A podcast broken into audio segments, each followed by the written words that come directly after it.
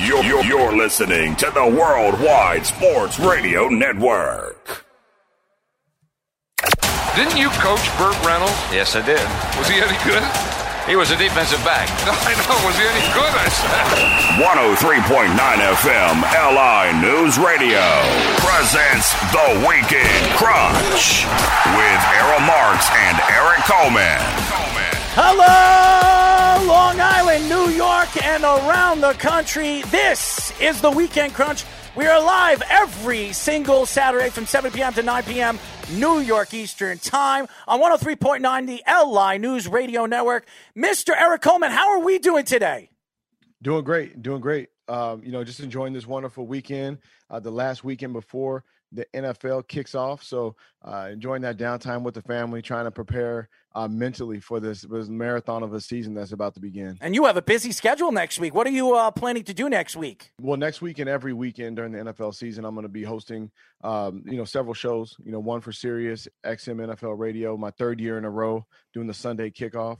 Um, I'll be hosting pregame shows, postgame shows, um, everything Jets. You know, I'll, I'll be hosting. So, uh, very blessed and excited to continue what I've been doing the last couple of years and and bring the viewers and, and listeners some some insight on the Jets and the NFL. Well, I have a lot of respect for you for everything that you're doing, not only for the NFL but for your career after the NFL. Uh, you're amazing, man. You become a great radio show host, an analyst, a good partner, and a great family man. So I respect you more than I've ever known you moving forward as as radio show hosts together.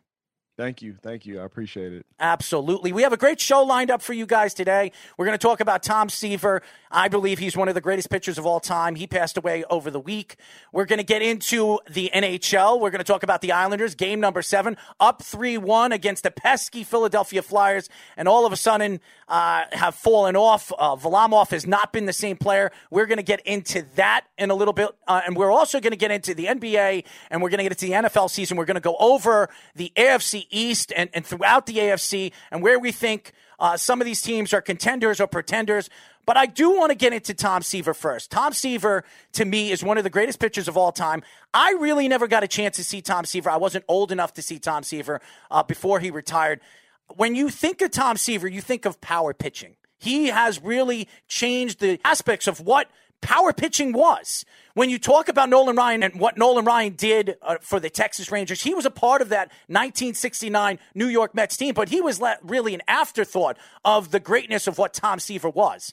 And what Tom Seaver has delivered as a professional baseball player and even off the field was aggressiveness and the will to win. And everybody's going to talk about Tom Seaver in his past because the New York Mets should have kept him. He should have been a New York Met his whole career. The Mets, at um, the mid hash of his career, they decided to trade him to Cincinnati, and it really changed the outlook of the New York Mets organization. But Tom Seaver, being that he had 311 wins, 205 losses, a 2.86 ERA, I would if if you would put him in the upper echelon of of great pitchers of all time, I would put him in my top five. And I know a lot of people don't like Roger Clemens. Roger Clemens is up there too. He really redefined pitching in the 80s and the early 90s. But what we saw in the mid 60s and late 60s and early 70s, Tom Seaver dominated the game. He took the New York Mets to a team, an expansion team that nobody even gave a crap about. And then all of a sudden it took them where 1969, nobody thought the New York Mets had any chance of winning a World Series. And he was a huge, huge part on why they were World Series champions. Absolutely. You know, you, you talk about Tom Seaver, and just like you, you know, I, I was a little too young to, to be able to watch his career into. Well, we're the same age. but yeah, but but what, I mean, you know, me being on the West Coast, I definitely didn't see yeah. uh, the Mets. But you know, he is from Fresno, right down the street from where I was born in Sacramento. And just looking at his career achievements, I mean, twelve-time All Star, World Series World Series champion, three-time. Uh, NL Cy Young winner, NL Rookie of the Year. I mean, the list goes on and on. I can keep reading all show, but just you know, one of the all-time greats, and you know, it's uh, it's sad to see him go but uh, he definitely left his stamp on the game and, and on New York. He also left his stamp off the field. He created a winery with him and his wife out in California. It's still one of the most known, one of the most respectable wineries in California. If you ever have the chance to go to California and you want to you want to visit a winery, that's the place you want to visit, uh, and especially to see what he was doing on and off the field. And and he's had uh, over the last couple of years, he's had problems with Alzheimer's and he, he lo- loss of memory, and it eventually was going to catch up to him and eventually take his life. So when you when you think of somebody like Tom Seaver, you compare him to the Nolan Ryans, the the Bert Blylevens, Lefty Grove. These are some of the greatest pitchers of all time. Roger Clemens, Greg Maddux. Greg Maddux will tell you one of the greatest pitchers he's ever seen when he was a young man was Tom Seaver. He revolutionized the power pitching game. If you ever watch old games from the 50s and the 60s, which if you have the opportunity to watch the MLB network, they do play some of those games, you get the opportunity to watch some of these older pitchers, some of the greatest pitchers of all time. They wouldn't throw over 70, 80 miles per hour. Tom Seaver really revolutionized the game. He was one of the first pitchers to throw close to 90 miles per hour and really transitioned the game, the power pitcher, and uh, the finesse of what he threw. He had one of the best curveballs of all time as well. So changed the game and the pitching and the aspect. Every single century, every single decade, you see a pitcher that really stood out. In the 60s and the 70s, it was Tom Seaver. In the 80s, Roger Clemens really revolutionized his starting pitching, the power pitching. And then the 90s, you have Randy Johnson, the Pedro Martinez's in the, the late 90s, early 2000s. And the dominance of what pitching does to baseball. And now you see you can't win championships without top pitching. In those days, it really transitioned from top hitting, top lineups to top rotations. And Tom Seaver pitched nine innings, full games. Pitchers now pitch no longer than five or six innings. Tom Seaver was pitching nine innings to eight innings. If you look at the innings pitched of Tom Seaver, Tom Seaver has pitched more innings than probably 90% of the starting pitchers in today's game. That's crazy to think when you look at the game and the transition of the game. The bullpens were not very popular in the 60s and 70s. There really was no bullpens in the 60s and 70s. So you, you had to pitch eight or nine innings. So he kind of revolutionized the game in the starting pitcher. And it's just a sad situation. And the Mets should have done this a long time ago put up a statue in front of Citi Field of Tom Seaver. He is the greatest Met of all time. It's not even an argument. It's not even a question. He was the face of the New York Mets. We've seen Mike Piazza in the 2000s came to the Mets from the Dodgers and became the face of the New York Mets. And then even David Wright. The three guys that I believe of all time when you want to try to persistently look from the 60s, the 70s, the 80s, the 90s, and today, I would put – Tom Seaver, Mike Piazza, and then David Wright, guys that were big parts of where the Mets are today. Now, are they a championship competitive team right now? They're not. But Tom Seaver, he really changed the game. And unfortunately, a lot of us young guys, me and you, Eric, being 38 years old and a little wet behind the ears, we never got a chance to see this guy pitch and change the game. I saw Nolan Ryan pitch. I saw him in the 80s and the 90s, the, the, the no hitters. I saw what Nolan Ryan could do. Nolan Ryan was a young player when Tom Seaver was in his his late 20s, mid 20s when they won the when they won the World Series in 1969. Nolan Ryan was like 19, 20 years old. So I, I got the chance to see uh, Nolan Ryan. I never got a chance to see Tom Seaver. So it's a sad situation. And unfortunately, um, moving forward as a, a baseball fan, and and getting the opportunity to get the chance to read about this guy it's it's crazy to think when when you look at some of the greatest pitchers of all time nobody nobody really uh, some of the young guys no nobody really understands who Tom Seaver was and what he did for baseball. So um, a shout out to him and his family, Tom Seaver and his family, Seaver family, on the loss of uh, their father, uh, one of the greatest pitchers of all time, one of the greatest Mets of all time, one of the greatest uh, ambassadors of pitching of all time in Tom Seaver.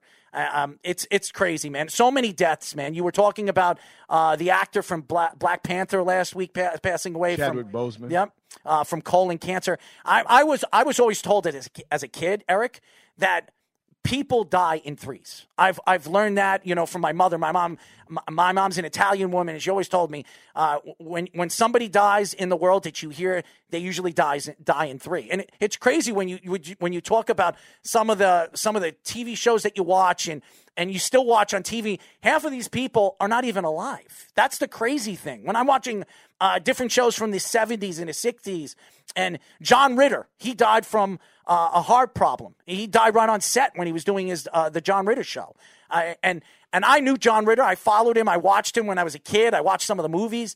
I was a big John Ritter fan, but a lot of people won't know who John Ritter is because he died at such a young age. I think John Ritter died in his 50s. So, uh, unfortunately, when, when you see some of these great uh, actors and actresses and movie stars and uh, singers and and, and athletes die at such young ages. Oh, Cliff Cliff Robinson died last week. That was another one we talked about last week. So we were talking about people that die in threes. Well, you got Cliff Robinson, we have the Black Panther actor, and then we have Tom Seaver. That's three in one week. So it, it's incredible. It's crazy, but uh, if if anybody doesn't know who Tom Seaver is, just go look at his statistics and look what he did for the New York Mets organization. 1969, the Mets had no shot. Nobody even thought that the Mets were going to be uh, World Series champions, and and really because of that pitching staff. And Tom Seaver wasn't even the best pitcher in the playoffs on that staff, but he was a big part of why they made the playoffs and they went as far as they did and won the World Series in 1969. So it's a sad it's a sad time for New York fans, New York Met fans, but there's a great it's a great time for Met fans because the Mets, they're going to have a new owner. The Wilpons are in negotiations with Steve Cohen. I believe by the end of September, uh, the New York Mets organization will have a new owner.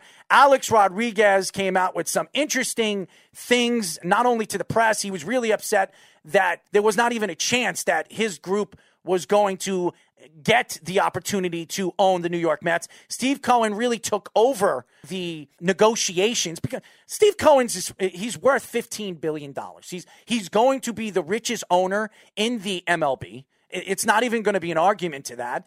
And we knew from the beginning, Steve Cohen wanted to own the team. The Mets didn't want to give him full autonomy, full control of the team for five years. And then, with all their woes and all their problems right now, as far as money is concerned, with the Madoff situation, they had to sell their pridest possession. And really, what's going on with the brothers and the family right now and the cousins, they need to get rid of the team and they need to get out of their woes of owing people. So, unfortunately, A Rod did not get what he wanted, and he thought he was going to own the team. He thought he was going to take control of the team. And uh, Steve Cohen just swooped right in and said, No, no, no, it's my team. And if you're a Met fan, and I know you're a Met fan, Eric, I believe that bringing Steve Cohen in is not only going to benefit the Mets, it's going to help the Mets moving forward in free agency. Well, absolutely. You know, you talk about ownership and everything starting at the top. You know, bringing in a quality owner who's willing to open up the checkbook and, and make those decisions to help the organization move forward is going to be a, a huge help for this franchise moving forward. So I'm excited. You know, as a Mets fan, I love the change in ownership. I think that Mr. Cohen is going to do a, an exceptional job of bringing in talent. And I'm really excited for the future of the New York Mets. Well, you should be. You're a Met fan. Even though you picked the Yankees to go to the World Series and win it all, they don't look really listen, good. listen, they don't really look good, man. Well, they're not looking good now, but if you look on paper, they were paper champs when this thing started, and it made all the sense in the world. But I'm gonna keep it realist. I know No, you I'm are. going to keep it real. I, I'm going to root for the Mets. I'm going to root for the Jets. I'm going to root for you know my teams that I that I love and support. But at the end of the day, you got to keep it real. When we come back, ladies and gentlemen, we're going to get into the Yankees' woes and where do the Yankees go right now? What is going on with Aaron Judge? What is going on with Giancarlo Stanton? Are they going to get healthy enough when the playoffs come around where they're going to compete and contend for a World Series championship? We will get into that when we come back here on the Weekend Crunch.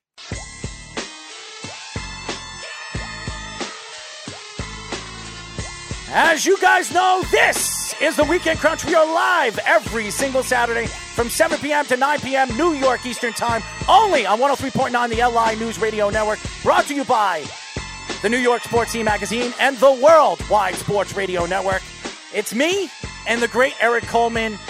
And I'll tell you this there's so many crazy things going on in Long Island, and the roads are completely packed, Eric. I know school's about to start, everybody's going back to school, but COVID 19 is still around. I don't understand why people and the governor and the senators are allowing kids to go back to school with everybody knows the backlash that this could bring here in Long Island if COVID 19 comes back strong. I don't understand why so many people are right now shopping. The roads are completely packed. I have no place to move. And all these old people, a lot of people are sick. They're trying to get to their doctors now. All the doctor's offices are open. It's crazy right now here on Long Island, and you're over there in Florida. And I'm on the opposite side of, of your viewpoint. You know, my kids started school. I'm excited that they're in school, they're in class. I think they need to, to get some that socialization and and uh, I think we need to get on with it. I'm not a doctor like I've I've always preached, but but these numbers are are going down. It is what it is, and I think that we need to get on with life and get back to normal living. I do believe there will be a vaccine that's going to be coming out in the next couple of months, and hopefully it will change everything. We'll get back to our normal lives where we can move forward. That's the most important. Man, we don't thing. need a vaccine, man. Everybody, everybody's getting better uh, as it is. I don't need a vaccine. Now you don't want a vaccine. each other up with all these drugs. Oh man. come on, Eric. They I didn't mean, have vaccines back in the day. You Oh, don't need God, it. man. It's going to help us, and and we can move forward. We don't have to worry about catching this again because this is going to be around forever. With the flu, you saw that they came out with a vaccine. Does it really stop the flu? Nope. Ninety thousand people die every single year from the flu. So you're absolutely right. Would you take the shot? Probably not. A lot of young people won't take the shot, but the older people, uh, the 60s, the 70 year old people that are dying from this, they should take the shot, and hopefully Absolutely. with this vaccine coming out, it will change everything. We can move forward to our normal lives. But I don't know what's going on with the Yankees. Now, the injuries are piling up. And we've seen this for the last two years. And somehow the Yankees get out of it. They still play good baseball and they squeak into the playoffs. Eh, They win their division or they come in second place. This year, it's going to be a little bit different because there are teams right now in their division that are just as good or even better than them. Tampa Bay is playing great baseball right now. I believe they're the best team in baseball. Great pitching staff, great bullpen, and their lineup is stacked. Aaron Judge can't stay healthy. This is a guy that's going to want between 190 to 250 million dollars in the next year or two, and the guy can't stay on the field. Giancarlo Stanton is making. Uh, he has a 300 million dollar contract. The Yankees brought him in on a trade. They practically gave up nothing. Everybody thought it was a steal, but the guy can't stay on the field. He's always getting hurt. His elbow, his arm, his lip, his ears. I don't know what's next. Maybe his back. This guy can't stay on the damn field. And we're looking at Gleyber Torres. Gleyber Torres has taken a step back. Gerrit Cole, who they paid a lot of money to, his ERA is 3.83. This was one of the best pitchers in baseball last year with the Houston Astros. Now all of a sudden he goes to the Yankees and there's no crowds. I don't want to hear about the Yankee fans. I'm so sick and tired. Oh, I don't know if he can handle New York. You don't have to handle New York. There's nobody in the crowd. You have a 3.83 ERA. To me, that's a big problem where you look at the Yankees, you look at their rotation and their bullpen. They didn't make any moves at the trade deadline. I understand what Brian Cashman is trying to do. He believes that the team is going to get healthy. They're going to figure things out and they're going to find a way to get into the playoffs and they're going to be a dangerous team. 16 teams, Eric, make the playoffs this year. You're going to have to go through more than three rounds to go to the World Series. To me, that's a huge problem for the New York Yankees. Well, I disagree. I, I think that it's going to help them. You know, listen, they're not playing their best baseball right now. I, I think that they do need to get healthy, and once they get healthy, they'll hit their full stride. And what better time to hit your full stride than when you're in the playoffs? Once you, all, all it takes is you getting into the tournament, and, and things can turn around. So, um, you know, with, with these playoffs being expanded, I think that works to it works to the advantage of teams like the Yankees that are that are injured, they're nicked up. And um and, and listen, I, I had a question for you. Hit me. Do you think that all these injuries that these players are going through have anything to do with COVID and, and having things shut down and started back up? And, uh, you know, has it thrown off their timing and are, are their bodies responding differently than, you know, to, to, to this transition with COVID? I do, and a lot of people throw Gary Sanchez under the bus. If you look at Gary Sanchez as a player, it took a long time last year for Gary Sanchez to find his swing. Then he found his swing, and then he fell off again, and then he found his swing at the end of the season. Everybody's taking shots at Gary Sanchez because they want to get rid of him. They think that there should be another catcher. Gary Sanchez is one of the best catchers in baseball. There's only one catcher that I would take over him right now, and that's JT Realmuto. So again, when you look at JT Realmuto, unless the Yankees are going to try to make a move for him next year and bring him into uh, as a free agent, I don't know if talking about and trying to move Gary Sanchez is going to change anything. Do I believe COVID 19 is the reason why these players are getting hurt? Gary Sanchez has always been hurt. Aaron Judge, in the last three years, every single year gets hurt. He had an oblique injury last year. He was out for almost two months. Giancarlo Stanton, ever since he came to the Yankees, he's been with the Yankees for three years now. The guy can't stay on the field. The most games he's played in a season for the Yankees, I think, was 100. That's not good when you're paying this guy over $30 million a year and the guy can't put his bat in the lineup. lineup. So it's a huge problem for the Yankees. I know a lot of Yankee fans are really going off the wall. They think that the Yankees are not going to make the playoffs. The Yankees are going to make the playoffs. They're definitely one of the top 16 teams in baseball. The only problem with the Yankees that worries me is this pitching staff, being that there's 60 games in a season, are they going to be able to go into the playoffs, being that there's not 162 games where you're going to have the opportunity to pitch 30 games and try to get your feel of the ball? James Paxton last year, it took him a while to figure things out. The first couple of games of the season. I think his first five or six games last year, I think he was two and six before he figured things out. And then he won like nine games in a row and completely dominated. And James Paxton was one of the best pitchers in the American League in the second half of the season last year. So again, it takes a while for pitchers to figure things out, find the seams, and understand how they're going to throw the pitches, where they're going to attack the hitters. I do believe it, it hurts the pitchers. I don't think it hurts the players. I don't think it hurts their lineup. And unfortunately, the Yankees, besides Luke Voit, nobody is hitting in that lineup. And that's a huge, huge problem moving forward when the Yankees, with their stacked lineup, where everybody says, oh my God, they have one of the best lineups in baseball and one of the best benches in baseball, every single person that gets into that batter's box is not hitting. And that's a huge, huge problem, especially in the American League East when Tampa is just running away with the division. They're 27 and 12 and they're completely dominating. You can be as good as you want to in the regular season. You better be playing good baseball once you hit the tournament. And that's what I think that if you're a Yankees fan, you have to focus on is listen, can we get this team back to normal? Can we get everybody healthy before this tournament? Yes, yes, there's going to be you know some some getting used to to playing. Aaron Judge has been out, uh, Giancarlo Stanton has been out, but once these guys are healthy, hopefully that they get into full swing Uh, right in the right when the when the playoffs begin. You know, if they can get a couple of warm up games and and advance to the next round, maybe that is the the the spark that ignites this team. And we all know that they have enough talent when they're playing at the top of their game to beat anyone. I don't care if you're Tampa Bay. I don't care who you are. If the Yankees are healthy, they're playing good ball. I mean, Major League Baseball better watch out. Well, uh, if you look at the Yankees right now, you have Tampa that's 27 and 12. The Yankees are 21 and 17. Toronto right now is the same record as the New York Yankees. They're a young team. They're talented. They made some moves at the trade deadline, bringing in Rob Ray. And really, the Chicago White Sox, where me and Speedy have been talking about them being the up and coming team right now in the American League, they're 24 and 15. They've won seven games out of their last 10 games. They're completely down. Cleveland's playing good baseball after all the, the losses that they had at the trade deadline last year. Minnesota's 24 and 16. And then you have Oakland, Houston, all these teams. The Yankees right now in the American League East, I mean, in the American League, is probably seventh or sixth out of all those teams, and they're on the borderline, the cusp of making the playoffs. That's a bad sign when you think of all the talent that they have and all the money they invested in some of these players, Eric. So, well, yeah, I mean, but it's a small amount of games. I mean, you, you look at you know winning 15 games or losing 15 games to 12 games, you know, putting you from seven to two. You know, that's that's not really that big a deal in my eyes. You know, you think about the Major League Baseball season.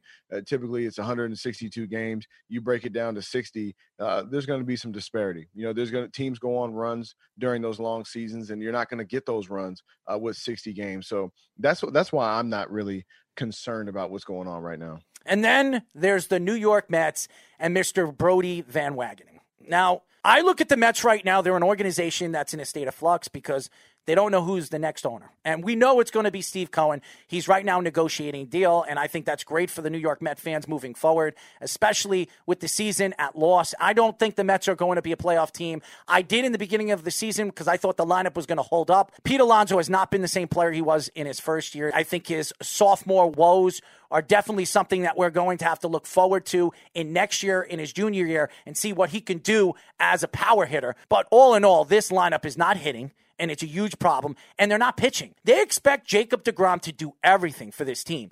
And their starting pitching staff has been woeful at best. And Noah Syndergaard, I understand he's not with the pitching staff right now. I understand that Marcus Stroman decided to sit out this year because he doesn't want to be a Met and he doesn't want to get COVID 19. We all know the situation with the New York Mets in their organization and how many, how many times we talk about the Wilpons and how they're just an organization that don't like to spend money.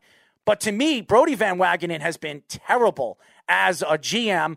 And if Steve Cohen does take over the team before next year, I think Brodie Van Wagenen is going to be a new agent for his organization because he's no longer going to be the GM of the New York Mets. This team has been terrible. Uh, their bullpen, no, uh, we look at Betances, uh, the, the, big acquisition, paid $13 million in the offseason. And I told Met fans, don't be so surprised tearing his Achilles. He's not going to be the same pitcher because it was on his landing foot. And you're seeing it right now. He's not the same pitcher. And I, I, was very surprised when you when you look at Diaz. I thought Edwin Diaz was was going to play better this year, especially his second full season with the New York Mets. He's looked terrible. And this bullpen, say whatever you want. And Speedy, I want you to get involved with this.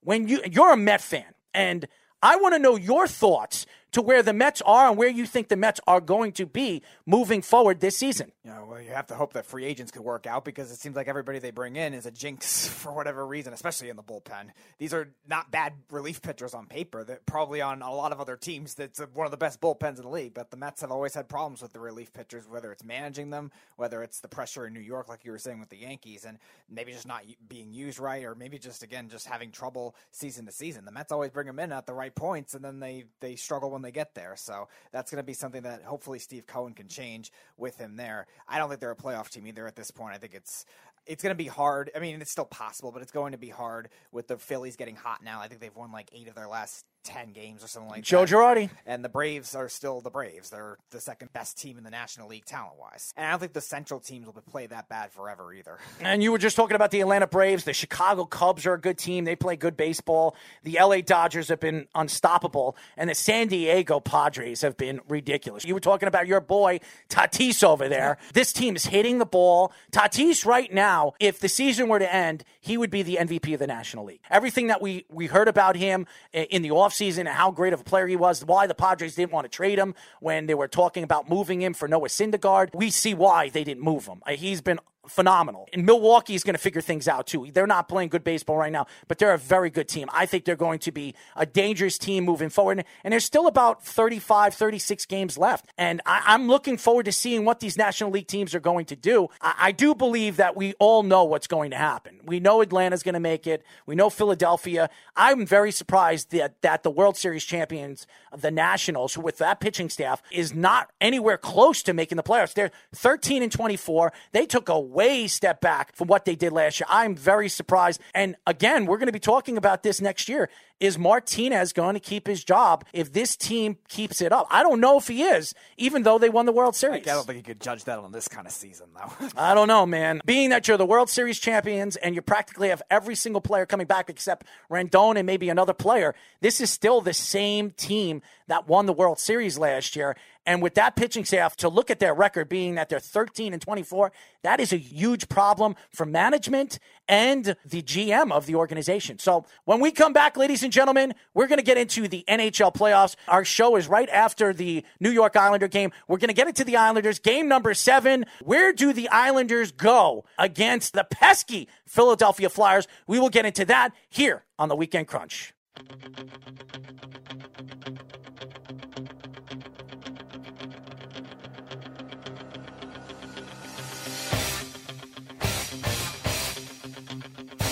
As you guys know, this is the Weekend Crunch. We are live every single Saturday from 7 p.m. to 9 p.m. New York Eastern Time, only on 103.9, the LI News Radio Network, sponsored by the Worldwide Sports Radio Network and the New York Sports Scene Magazine.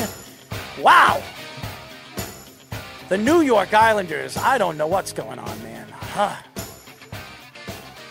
They were up 3 1 against the Philadelphia Flyers. All the momentum. And as you can see, it doesn't matter about momentum in hockey. It all gets from hot goaltending. And both goaltenders have not played well in this series. Varlamov has not played well in this series, and Hart has not played well in this series as well. So the fact that you see Hart getting better as the game moves forward and Varlamov getting worse as the games move forward is a bad sign for the New York Islanders and the New York Islanders fan. There was a lot of people saying that the Islanders should take out Varlamov and put Greiss in. I disagree because if you take Varlamov out and put Greiss in, you're showing the Philadelphia Flyers that you're giving up. Yeah, I think uh, game seven, especially, I wouldn't do that kind of thing. I wouldn't do anything that drastically, especially for a goaltender, which we've said many times is the most important position in sports, and nonetheless hockey. You can't really do that just throwing Greiss in cold like that. It's very hard because goaltenders are like baseball players where they have to get into a rhythm. They they need to see shots, and Greiss really hasn't seen a lot of shots. He had that one time he came into the game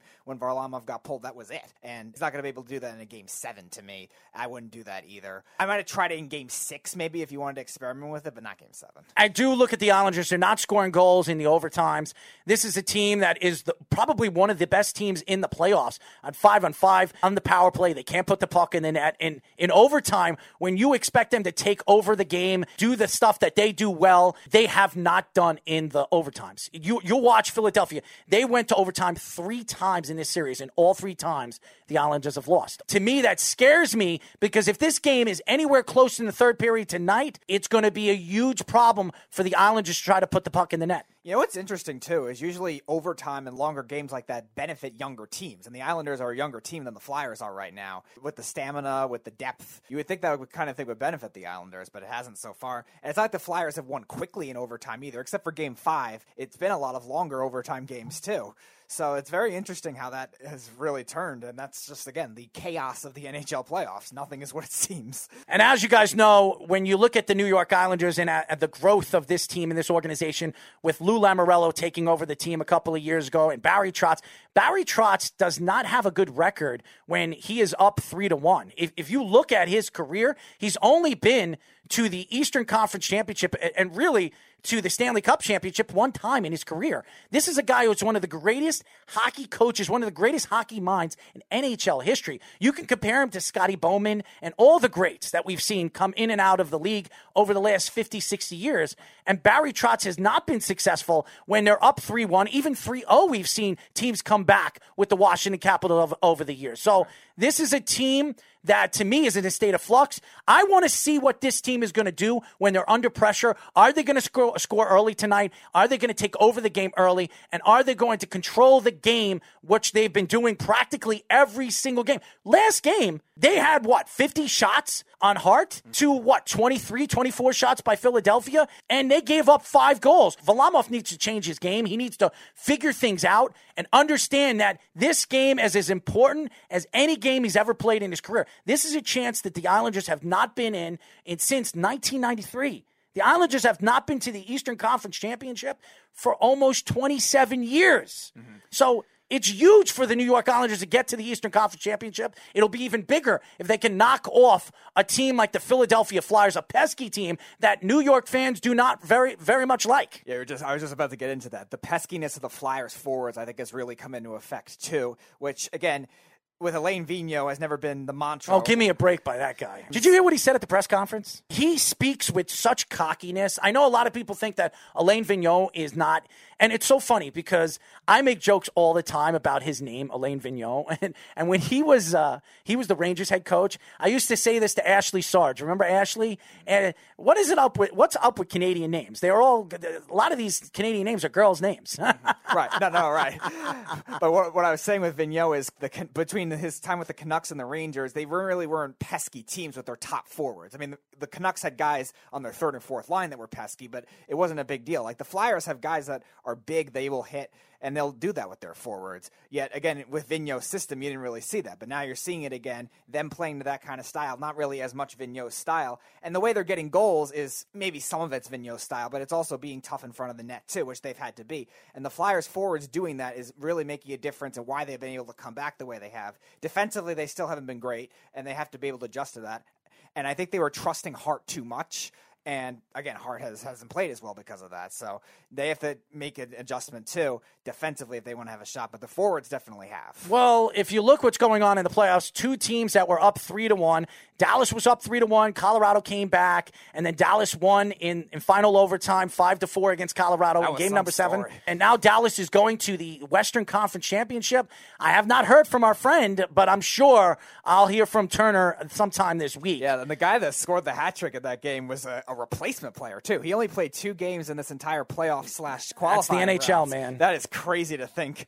He was subbing for Andrew Cogliano, who's normally one a good playoff player, and two a veteran guy that you would think that you would want that kind of leadership in a game seven. He, this guy comes in, he's a rookie, he's only played two games, and he gets a hat trick. It's just crazy. How about the Vegas Knights last night? They they were up three to one. All of a sudden, Vancouver and their young team came back, and, and Travis Green. I don't know what he tells to his talks to his team in the locker room. This team has completely exploded, and all of a sudden, they shut out the Vancouver Canucks in game number seven. Two teams that were up three to one. Teams came back, and they still won game number seven. So maybe the Islanders can score a hat trick here and be the third team out of all three teams to win game number seven and move on to the Eastern Conference Championship. Yeah, Vancouver did not look good at all. I mean, Thatcher Demko stood on his head practically the entire game and kept them in it the whole way. But Vancouver, at one point, I think, in terms of not shots on goal, but shot attempts, were being outshot 50 to 14 in terms of shot attempts. That's how well Vegas was playing defensively throughout that game and how much Vancouver was struggling.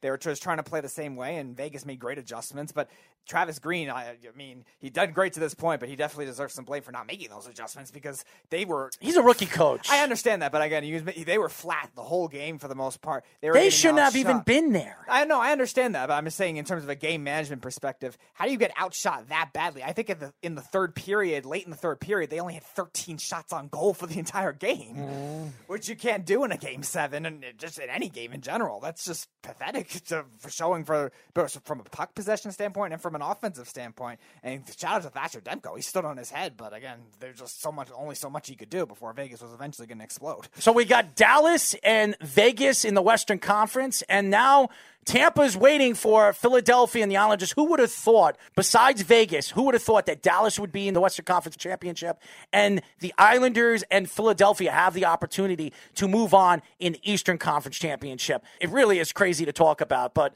uh, that's what the NHL playoffs uh, delivers to you. That's what they bring to you. And I'm excited uh, to see what happens tonight uh, with the New York Islanders and the Philadelphia Flyers. When we come back, ladies and gentlemen, we're going to get into the NBA playoffs.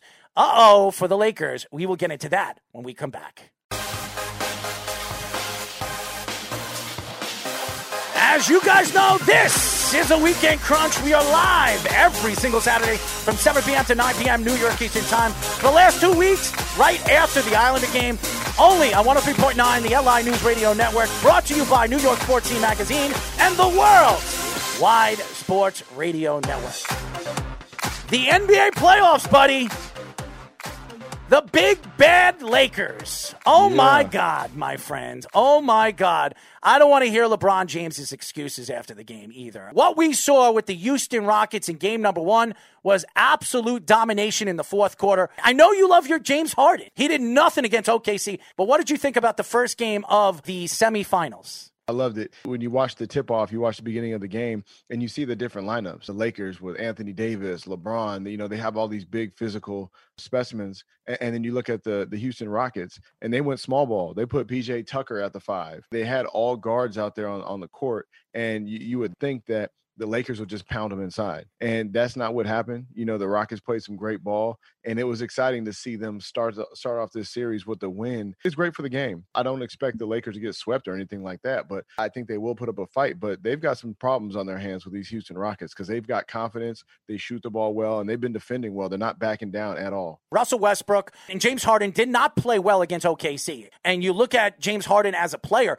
James Harden does not play well against uh, teams, especially in the later parts of those games. What he did in game number seven against OKC was play defense, something that he is not known for. He made that that game winning block that won in that game against OKC. But not only that, James Harden is supposed to take over games, and James Harden did not take over games against OKC. And hopefully, we see Russell Westbrook and James Harden take over against this team, this this Laker team. I think this Laker team is flawed. I think there's a lot of weaknesses to this lineup. Their bench players are not as talented as anybody thought they were. They don't score a lot of points off the bench. Their starting lineup has to put most of the points up if they have a chance to win. And again, James Harden needs to figure things out on his shooting ability. He needs to start getting to the hole. He was so good at, that in the regular season and drawing fouls. In the playoffs, he it's been non-existent really in the OKC series in, in game number six and game number seven. He wasn't drawing enough fouls, which was not giving points to the Rockets. The Rockets need as many points as they possibly can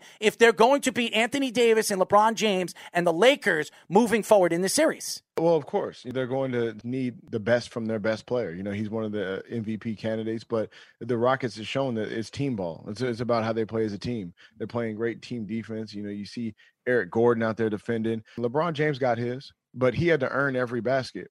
You know, it wasn't like he was just out there shooting free free threes and and backing guys down. He had to earn every bucket, and that's what you're going to have to do if you're the Houston Rockets.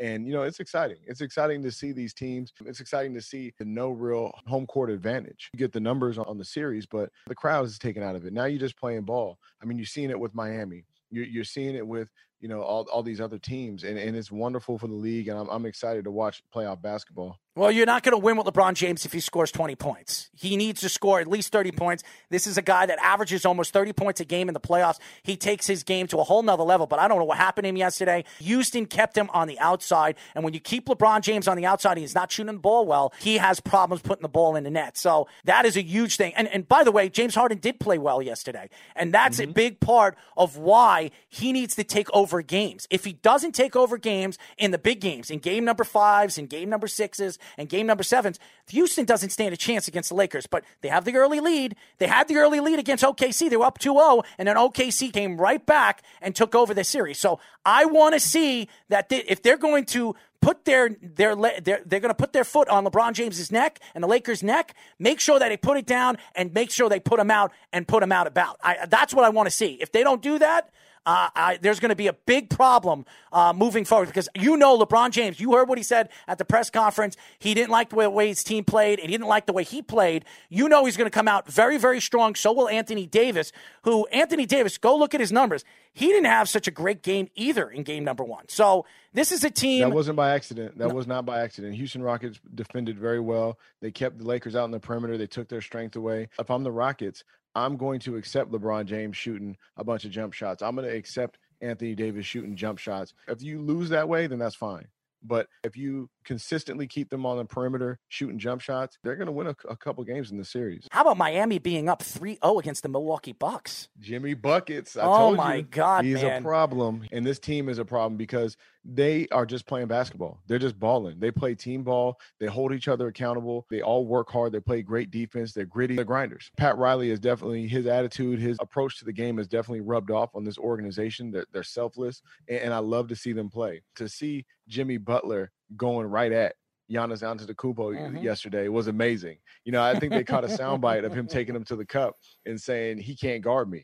You know, this is a guy who's the defensive player of the year. And there have been several players that came out and said Giannis, he doesn't guard the best player on the team. The defensive player of the year shuts down the best player. And Giannis hasn't done that. And he hasn't been able to stop any of the, great players in the playoffs. The way you stop the Greek freak is very simple. You keep him outside the paint. If you keep him outside the paint, he can't score outside the paint. He has problems shooting 16, 17 foot jumpers. And you saw what Kawhi Leonard did last year with Toronto. Everybody is figuring him out now in the playoffs. When it becomes a half court game, Giannis can't figure things out. And that to me is a huge problem because if Giannis wants to grow as a player, he needs to figure out how to shoot a 16, 17 foot jumper. Anthony Davis did. Anthony Davis, when he came from college basketball with Kentucky, he was not a good shooter. He was a rebounder and he was a guy that dominated inside. You saw he transitioned his game when he went to the Pelicans and completely changed his game. Now you see he's one of the best shooters. He's one of the best big men in the NBA offensively because he changed his game. He worked on his craft.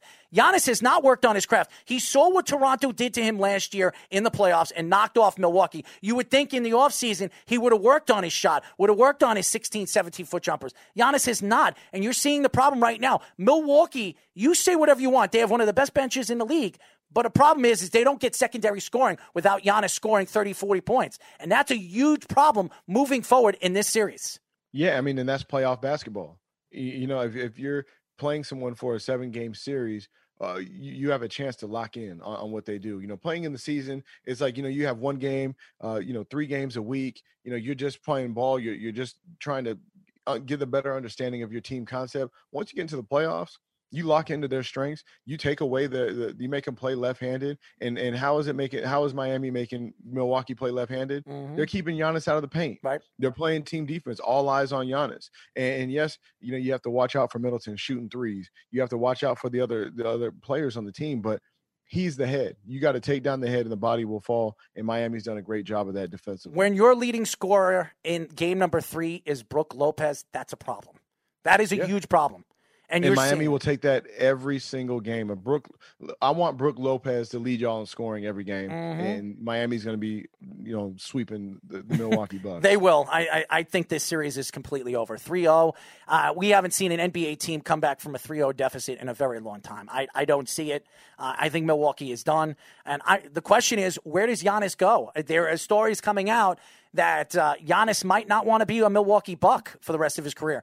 Does he want to go to Golden State? Does he want to go to Miami? Stories coming out that him and Jimmy Butler have been speaking. Uh, why not go and play for Pat Riley with the way this team is playing? If they had Giannis to this team, uh, they'll be unstoppable. They would be unstoppable. Miami would be the best team in the Eastern Conference. But again, Kevin Durant's coming back next year. Yeah, yeah Kyrie Irving. The Nets will be better next year with uh, Steve Nash, which we'll get into in just one second.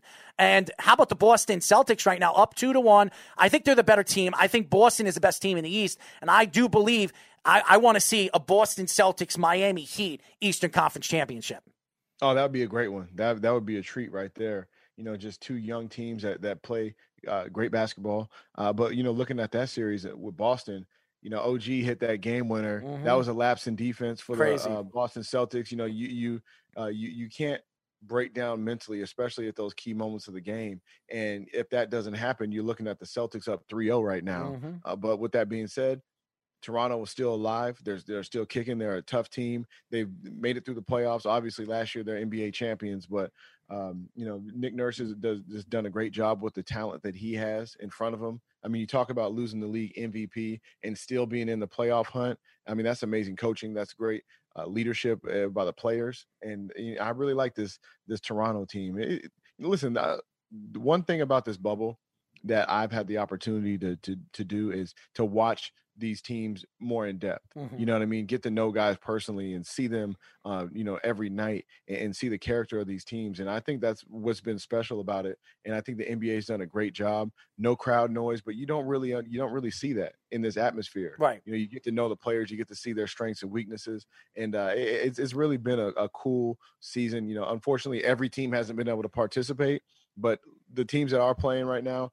uh, it's, really been special. I am so surprised when I heard on Thursday that the Brooklyn Nets are going to announce that Steve Nash is going to be their next head coach. I really thought they were going to go all in on Gregg Popovich. I heard different stories and different names get brought up. And unfortunately, when you look at the big picture, of old point guards that become coaches in the NBA that have no coaching experience. I don't want to hear that he was an assistant coach for the Golden State Warriors. The Golden State Warriors with Steph Curry, Klay Thompson, and that talent of a pool. And by the way, he was an assistant coach to a team that didn't even make the playoffs. So Steve Nash becomes a head coach for the, the Brooklyn Nets. I know Kevin Durant loves it because he's very close with uh, Steve Nash. Steve Nash is very well respected. He's a Hall of Famer, one of the best point guards of our era. But all in all, it doesn't make any sense. And this could hurt Sean Marks moving forward because if Steve Nash does not succeed from what Kenny Atkinson has done in the two years of taking over for the Brooklyn Nets, it's going to be huge when you look at ownership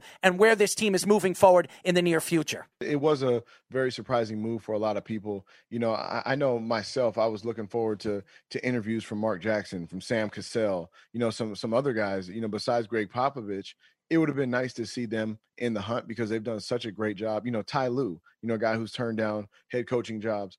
I, I was excited to see some of those interviews for this job, but at the end of the day, um, you know, when you look at it, Steve Nash, you know, league MVP a couple times, you know, great player. I, I I've got to I got to watch him when I was in high school when he was at Santa Yeah, Clara. know. You know, come play Gonzaga. You know, and, and you know he just has a, a great mind for the game. And if you can relate to the players, he knows the game. Obviously, no, he doesn't have head coaching experience, but he knows ball and he's played it at the highest level.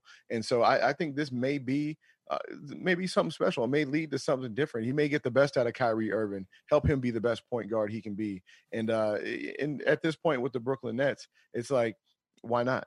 Why not try something new? he's gonna know, are you gonna are you gonna keep going to these recycled coaches that have been coaching and haven't been successful, Mhm. or are you gonna try something new? And you know, who knows? I, I think it may end up working for him. He's going to run. Kyrie Irving's going to run Steve Nash out of town. I'm telling you right now. Steve Nash, who has no coaching experience as a head coach, all of a sudden taking over for an NBA team that was supposedly supposed to be a contender this past year and were a pretender. I don't know, man. I I, I will say this. I I hope for their sake, for Kevin Kevin Durant and Kyrie Irving, that they can move forward for Steve Nash. By the way, uh, Ja Morant is Rookie of the Year. What are your thoughts to that?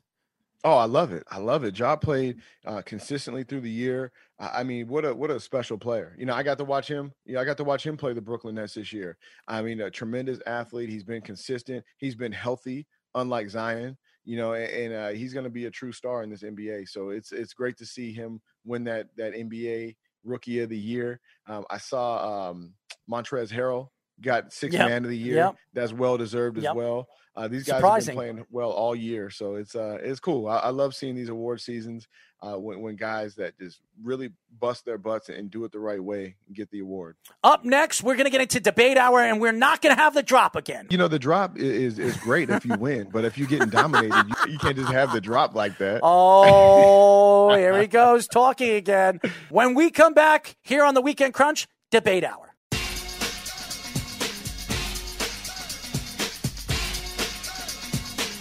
Wait a second. I remember this track from Juice. Remember that? As you when guys, was in there mixing. That's right. As you guys know, this is the Weekend Crunch. We are live every single Saturday from 7 p.m. to 9 p.m. New York Eastern Time, only on 103.9, the LI News Radio Network, brought to you by New York Sports Scene Magazine and the World Wide Sports Radio Network. I haven't seen that movie in a long time. Omar Epps, that was a great movie. Tupac Shakur. Tupac, Oh, yeah. He was such a good bad guy, man. He was awesome. He really was.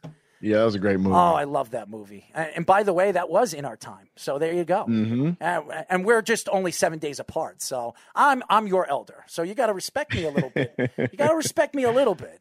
You know, I'm just kidding. Anyways, uh, as you guys know, we call this segment Debate Hour. First one, we were talking about Giannis and AD, Anthony Davis. Who's a better player right now, Anthony Davis or Giannis?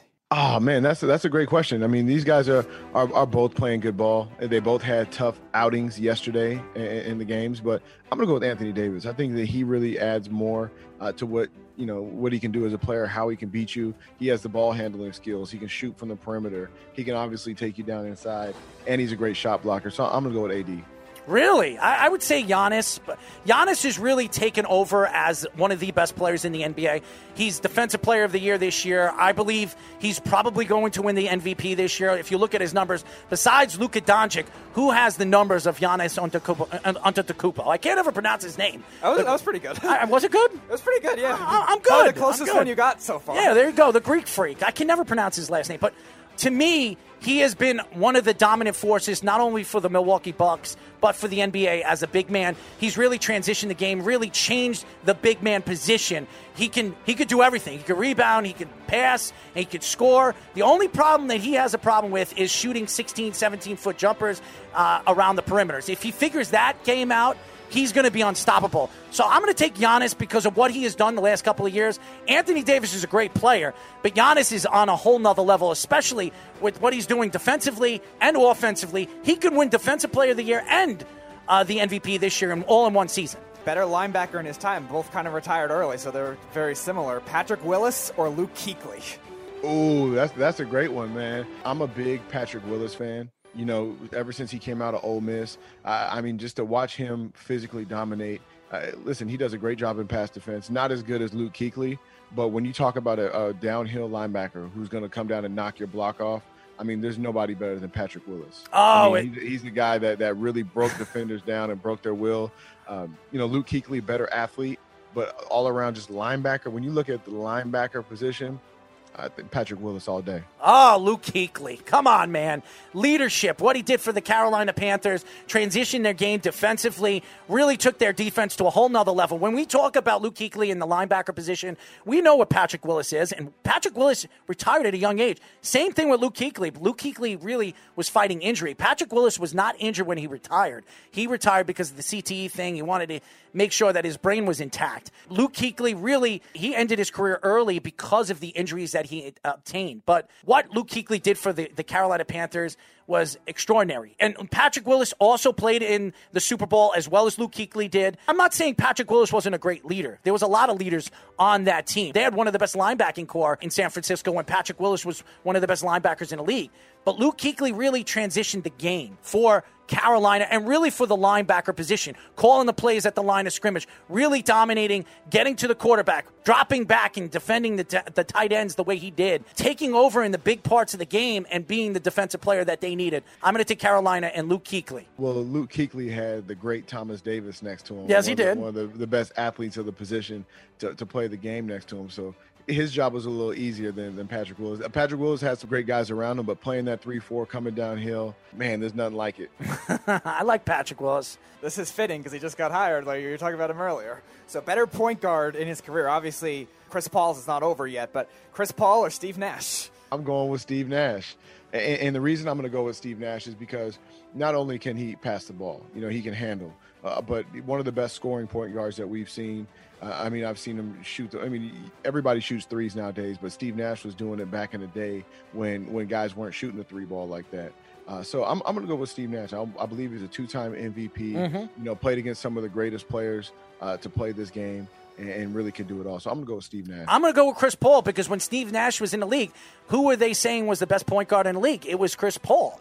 Now, Chris Paul never won MVPs, and I know a lot of people are going to say, well, he never won MVP, so he can't be, even be put in the same uh, thought of Steve Nash. MVPs don't mean anything. To me, that's all about a fan favorite or, uh, or a league favorite. I, I look at what Steve, Chris Paul has done as a player. Look at it. He's still at the top of his game at the age of 36, 37. Steve Nash is retired. He's not the same player.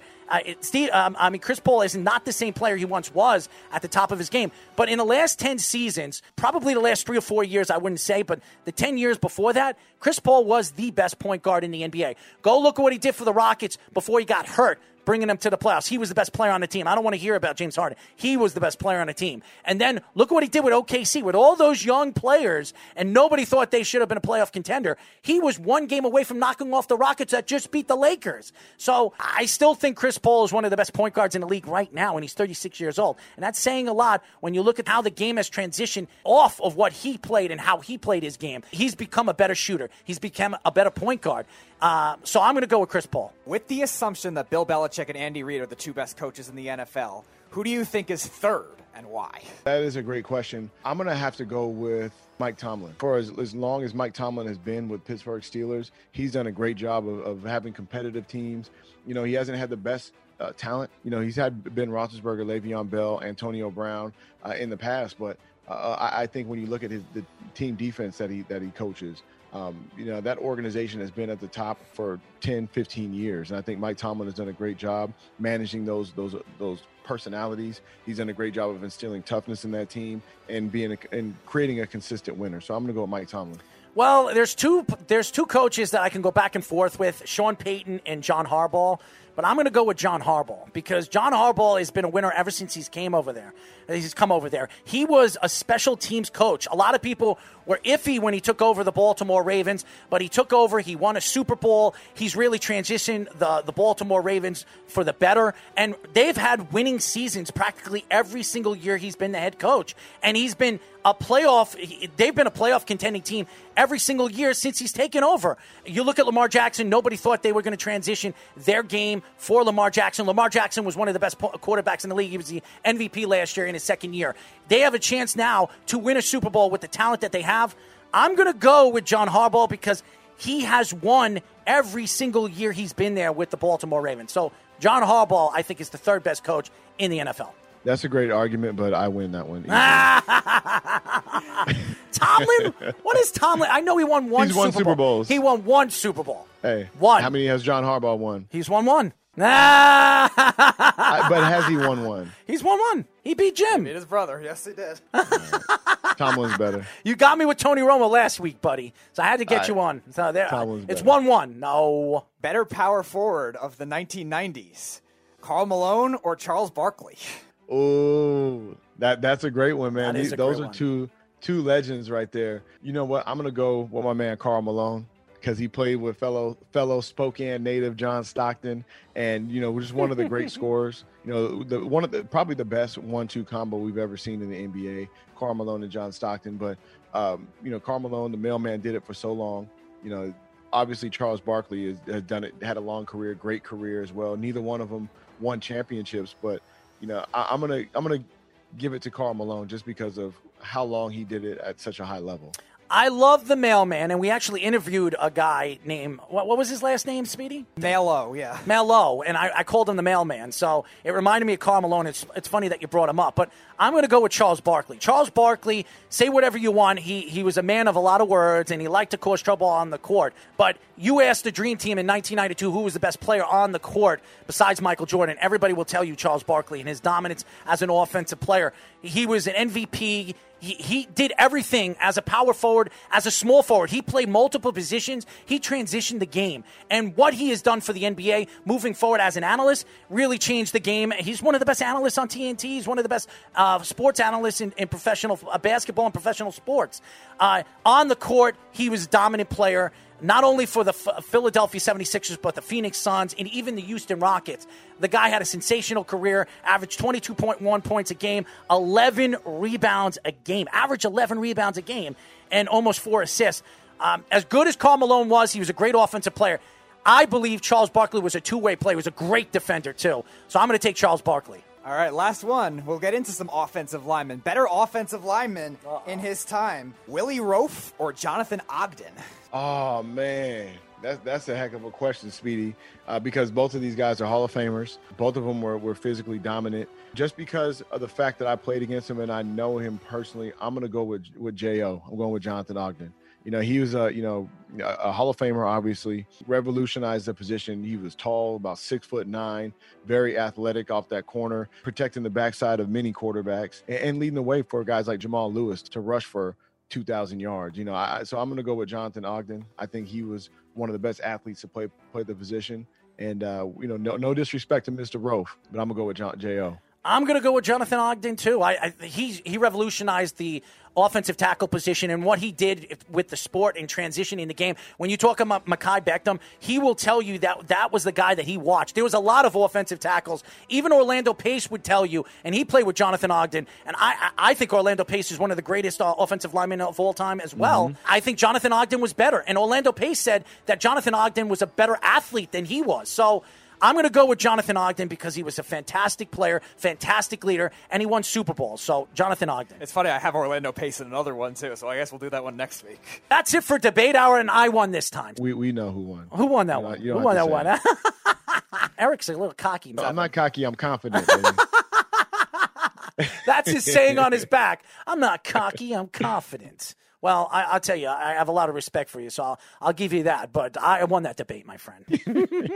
when we come back, ladies and gentlemen, we're going to get into the AFC. Me and Eric here on the Weekend Crunch.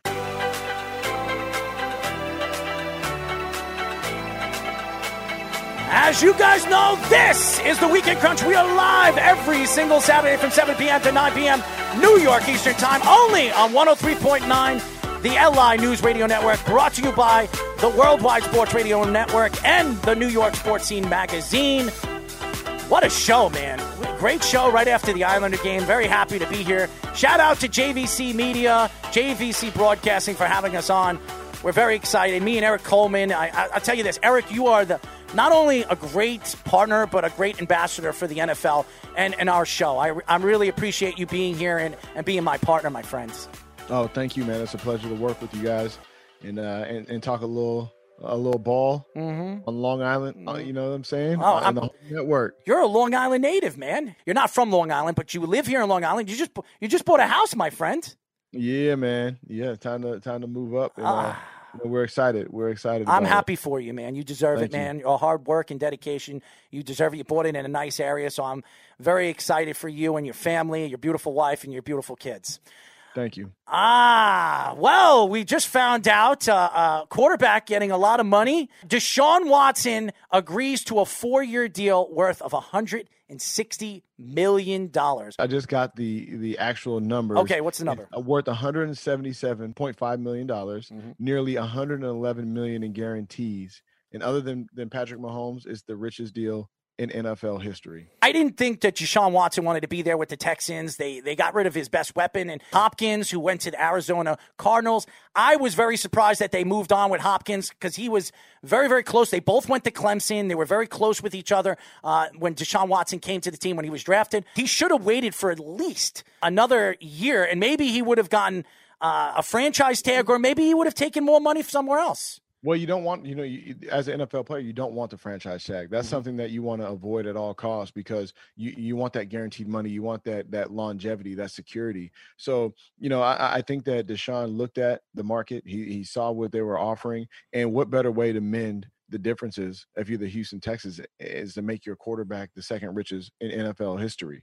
And, and I think that it was a smart move by the Houston Texans. You know, I say it all the time you know, there's only a handful of NFL, there's only a handful of people in the world that can play the quarterback position in the NFL at the elite level. And Deshaun Watson's one of them. He's young. He signed a four year deal. So that gives him time to play out this contract, go get another one later on. So I think it was a very smart move by Deshaun and uh, and a great smart, great move by the organization as well. Oh, he's one of the best quarterbacks in the league. He's a top seven quarterback. He's been an elite quarterback since he's come in the league. And I remember Mr. Sweeney saying that teams will regret not drafting Michael Jordan. That's what he compared his game to.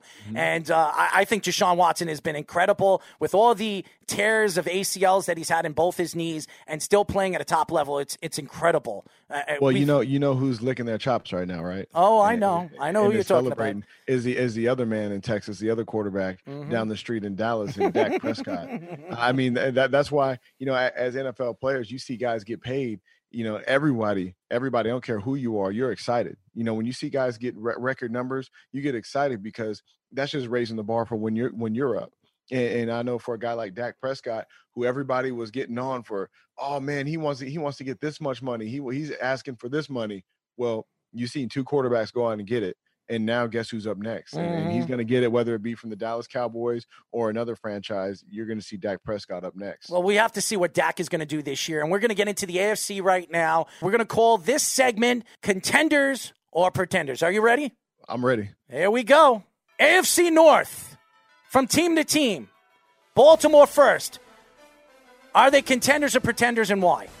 Oh, they're 100% contenders. You know, you, saw them, uh, you know, take their te- take their game to the next level last year. You know, Lamar Jackson played elite football. The defense was was playing uh, better than than most teams in the league, and, and they just have a, a, a toughness. You know, John Harbaugh's done a great job. Their special teams units are great. The defense is great. Their offense is physical and they're tough.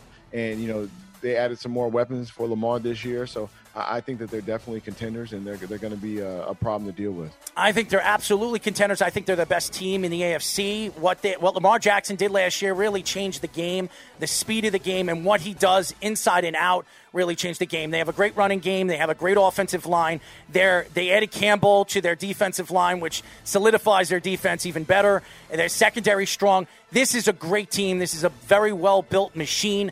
I absolutely believe they're going to be in the Super Bowl this year. I think they're incredible. And if Lamar Jackson can stay healthy and they can protect Lamar Jackson, they're going to be scary, scary good. I think they can win all 16 games this year. I really do. That's how good I think they're going to be. So I think they're contenders. Pittsburgh Steelers. I think Pittsburgh is a contender as well. You know, getting Ben Roethlisberger back. You know, everybody's saying in, camp he's his his arm feels better than it's ever felt. You know, and, and you hear that sometimes when, when guys take some time off, get their arm um, rehabilitated. Uh, you know, take time to, to work on the mechanics. I, I love hearing what Ben Roethlisberger has done. He's had a great career so far, and I think that Mike Tomlin has done a great job of creating a good atmosphere. So I, I think that listen, they're they're not going to be they're not going to win the division. I think that's Baltimore's division, but there's no reason why they can't make it into that wild card position and uh, and, and put some pressure on a lot of teams. Well, they the do have the extra wild card team, but I think they're a pretender. I don't think Ben is going to be 100% healthy. He had shoulder surgery in the offseason on his throwing arm. That's going to affect his throwing power. I just think that this team has a lot of weaknesses. They're a good offensive line. They have a good running game. They have Juju Smith, but I think that there's a lack of defense. I don't think this defense is as good as everybody thinks they are. They added Minkah Fitzpatrick, what really solidified their defense in their secondary last year when they moved him to the safety position. I just think they're weak over there in their secondary. So I think they're a pretender. I do. I think they're a oh, pretender. man, Arrow. They're Yeah. weak. They got Minkah Watch. Fitzpatrick, Joe Watch. Hayden. Watch. TJ Joe Haden's washed up. Joe Hayden is washed up, You can, buddy. you can say watch, but when has Mike Tomlin produced a loser? And That's you true. Can say never. You That's can say true. never. So they're always in the hunt, Well- especially with the amount of talent they have. I still think they're a pretender. I don't think they're a playoff team. I, I, I really think they're going to fall off this year. I think this might be the last year you're going to see Ben Roethlisberger. Cleveland Browns, pretender or contender? I'm not a big fan of them. I'm not a big fan of Cleveland. I'm gonna say they're a pretender. They're a team that's star-studded, but they're a selfish team. You know, they're they're looking after their own stats. They're looking after their own ambitions, and you can't win football games like that. You know, you need all 53 men on the in that locker room to be wanting to go to the same goal. And I played on teams that have been, you know, had a bunch of talent, Pro Bowl players and all stars. And if you don't play together as a unit, if you don't push one another, if you don't make this agenda about the team rather than yourself, then you can't win. And I think that's the Cleveland Browns, and I think they're pretenders. They are pretenders, no doubt about it. Uh, Baker Mayfield, I don't think is a starting quarterback in the league. I think he's a backup quarterback, and they have a ton of talent. You saw what they have, and you, if you, they're starstruck. But Odell Beckham on the team, Odell Beckham doesn't shut his mouth. I don't think he wants to be there. So I'm going to say they're pretenders. I think this team is all over the place. I do not like their coach hire this year. I, I just think they're they're not a good team. So I'm going to say pretender. Cincinnati Bengals. Cincinnati Bengals. I, th- I think this year they're they're going to be pretenders. Uh, that doesn't mean that you know they're not moving in the right direction. I thought uh, Joe Burrow was a great draft pick for them, and I think he's going to be their quarterback for a very long time. Um, you know, I, I believe they just signed Joe Mixon to a long term deal. Um, you know, there's there, there- there's some talent over there. You know, with the with the Cincinnati Bengals, but it's it's one thing to have the talent and and the skills. It's another thing to mentally believe that you can get over that hump. Mm-hmm. You know, when I played in Detroit, there were there were times where we would go play Green Bay, go play Chicago, and that week the organization got so tight, everybody was so anxious and, and nervous about the game that it went down to the players. And I think it's an organ, organizational thing that that they a hump that they need to get over, change the culture in Cincinnati, and that's a few years away. So I'm gonna go pretender. I absolutely believe they're a pretender. I like Joe Burrows. I think he's going to be a quarterback in the league. A team that needs to transition. I think Joe Mixon is definitely going to give them a boost, giving him the money that he deserves. I think he's one of the best running backs in the league. AJ Green coming back, adding another weapon for Joe Burrows is going to help them. I don't like their defense. I still think they're getting old in age. They got to rebuild that defense. Atkins and, and what they have done over the last couple of years, they've been one of the best defenses in the league. But uh, I think they're transitioning now, and I don't like their coach, so I think they're a pretender. AFC West, the Kansas City Chiefs. Oh, come on now. They are the- This'll be easy for you. Contender. They're the team to beat right now. They added some very good players in the defense. They're the real deal. Patrick Mahomes is the best player in the NFL, and, and they're going to be a preten- uh, contender for years to come. I'm not even going to argue this. They're a contender. They're the Super Bowl champions. Patrick Mahomes is the best quarterback right now in football. Andy Reid, I think, is one of the most underrated coaches in professional football. Denver Broncos. Denver Broncos, I'm going to go with pretender. They have some some talent over there. I mean, every team has talent, but when you look at the AFC West and who they're going to be playing twice a year, I don't see the Broncos coming out of that division. I'm going to go pretender. I'm going to go with contender. I like what they did in the offseason. I like what they did in the draft, adding Jerry Jeudy and some of the speed on the outside. Lock looks like a quarterback. He can throw the ball. He's got a great arm. He can move inside and out. I like their offensive line, the restructuring of their defense, too. I think the Broncos are going to be very, very good. The question is, are they going to be able to do it in a division with the Kansas City Chiefs, like you were saying? But I still think they're a contender. I think they're a wild card team. Oakland Raiders. I think the Oakland Raiders are a contender. I think they are the wild card team out of the AFC West. You give Jon Gruden another year to put a winner together. There was some a lot of distractions last year with Antonio Brown. They had a new facility being built. There were so many things that went into that, and they still ended up with a solid team. I'm gonna go with contender because I believe that Derek Carr is gonna have a better year this year. I believe that they put some weapons around him and that defense. You know, hopefully they'll find a way to get after the quarterback You know, after losing Khalil Mack, it's been a struggle, but I do think they're moving in the right direction. I think they're a pretender. I don't think they're quite ready this year. I like their star tight end. I like that Carr is still there, and maybe him and Jon Gruden can figure things out and work together where they're not going to be talking about trading him next year again. But I think this team is on the right track. They're going to be in Vegas. I, I'm interested to see what this team is going to do moving forward and what Jon Gruden's going to do in the draft. I didn't like his draft this past year. So, and and Rugg, Ruggs, he's a good player. He's a speedy guy on the outside. Is he going to be consistent? That's going to be the question moving forward. And this defense needs to uh, needs to get better. So, I'm going to say they're a pretender this year. The Los Angeles Chargers. Los Angeles Chargers. I do think that they are a contender as well. Uh, they'll they'll be in the hunt. I don't know if they'll make the the wild card, but I love Tyrod Taylor as a quarterback. He's done nothing but had success. They have a great defense. You know, Bosa. They have the talent offensively. You know, with some one of the best receiving cores in the NFL. If you look at them last year with Philip Rivers and, and all the mistakes that he made, they still had a chance to get in. He threw so many interceptions. I, I, think Tyrod Taylor, if he can cut down the interceptions in the half of what Philip Rivers did the year before, that puts his team in a much better position. So I'm going to go contender. I'm going to go with Pretender. I don't think they're any good this year. They lost Melvin Gordon. Uh, Melvin Ingram might not even play this year. He's come out and said that if he doesn't get his contract, he's not playing. This defense is in a state of flux, and and this offensive style of game, you don't even know who's going to be starting this year. You, you say Tyrod Taylor. Where I've been hearing maybe Justin Herbert will take no, over. He's been, he's been named. no, starter. I know Tyrod Taylor has been named starter, but how long is he going to be the starter? Maybe two, three games, and then you're going to see Justin Herbert. So. Um, I'm going to go pretender this year. I think they're rebuilding. AFC East, the New England Patriots. New England Patriots, I, I, think that they will be the real deal. I don't think that they're going to win the AFC East. I think that's that's Buffalo's division right now. But listen, with Cam Newton leading the show, he, he's not going to be Tom Brady. That's something the organization, the fans are going to have to get in touch with. That he's not Tom Brady. He's not the same player. He brings different skill set. But I think Bill Belichick is probably the best at adapting to, to missing players. So I, I think that they'll find a way to make Cam Newton the focal point of this offense, and, and they'll thrive. You know, they've always had a, a tough defense. You know, they're missing Patrick Chung, they're missing quite a few players, but at the same time, I, I think that they're going to put together uh, a great team. They've always done it. They they develop they develop talent the best out of any team in the NFL, and they get the most out of their players. So I think for that reason, with them not making mental mistakes, them having some a lot of skill players, I think they're a contender. I absolutely believe they're a contender. I think they're going to win the division. I do not believe Buffalo is going to win the division. I think a lot of people are blowing smoke up there. You know what? I think Cam Newton was a great acquisition for them. They got him for nothing. Uh, Julian Edelman is there. They still have weapons. They have a good running game. I, I think their offensive line losing seven big pieces because of COVID 19 and not playing this year and opting out of this year. It will affect them, but with all the different players that they have right now on their roster and what Bill Belichick has done over the year, stocking up draft picks, I think they're still going to be a good team. I think they're going to be a competitive team. And I do believe they're going to win the division again this year, even though you look at the Buffalo Bills and the Jets and even the Miami Dolphins getting better. So I think they're a contender. The Buffalo Bills. Buffalo Bills, I, I think they're definitely a contender. Josh Allen taking the, the next step this year. That defense, Leslie Frazier has done a great job of coaching defenses for his whole career, and I don't see it slowing down anytime soon. Sean McDermott has done a great job of, of bringing in talent. I like this team. I think they're going to take it to the next level and, and win those games. I mean, when I say that they're a contender, yeah. you know, that doesn't mean that they're going to win 12 games. If they win 10 games, they could end up winning this division and uh, and making some hay once the playoffs come.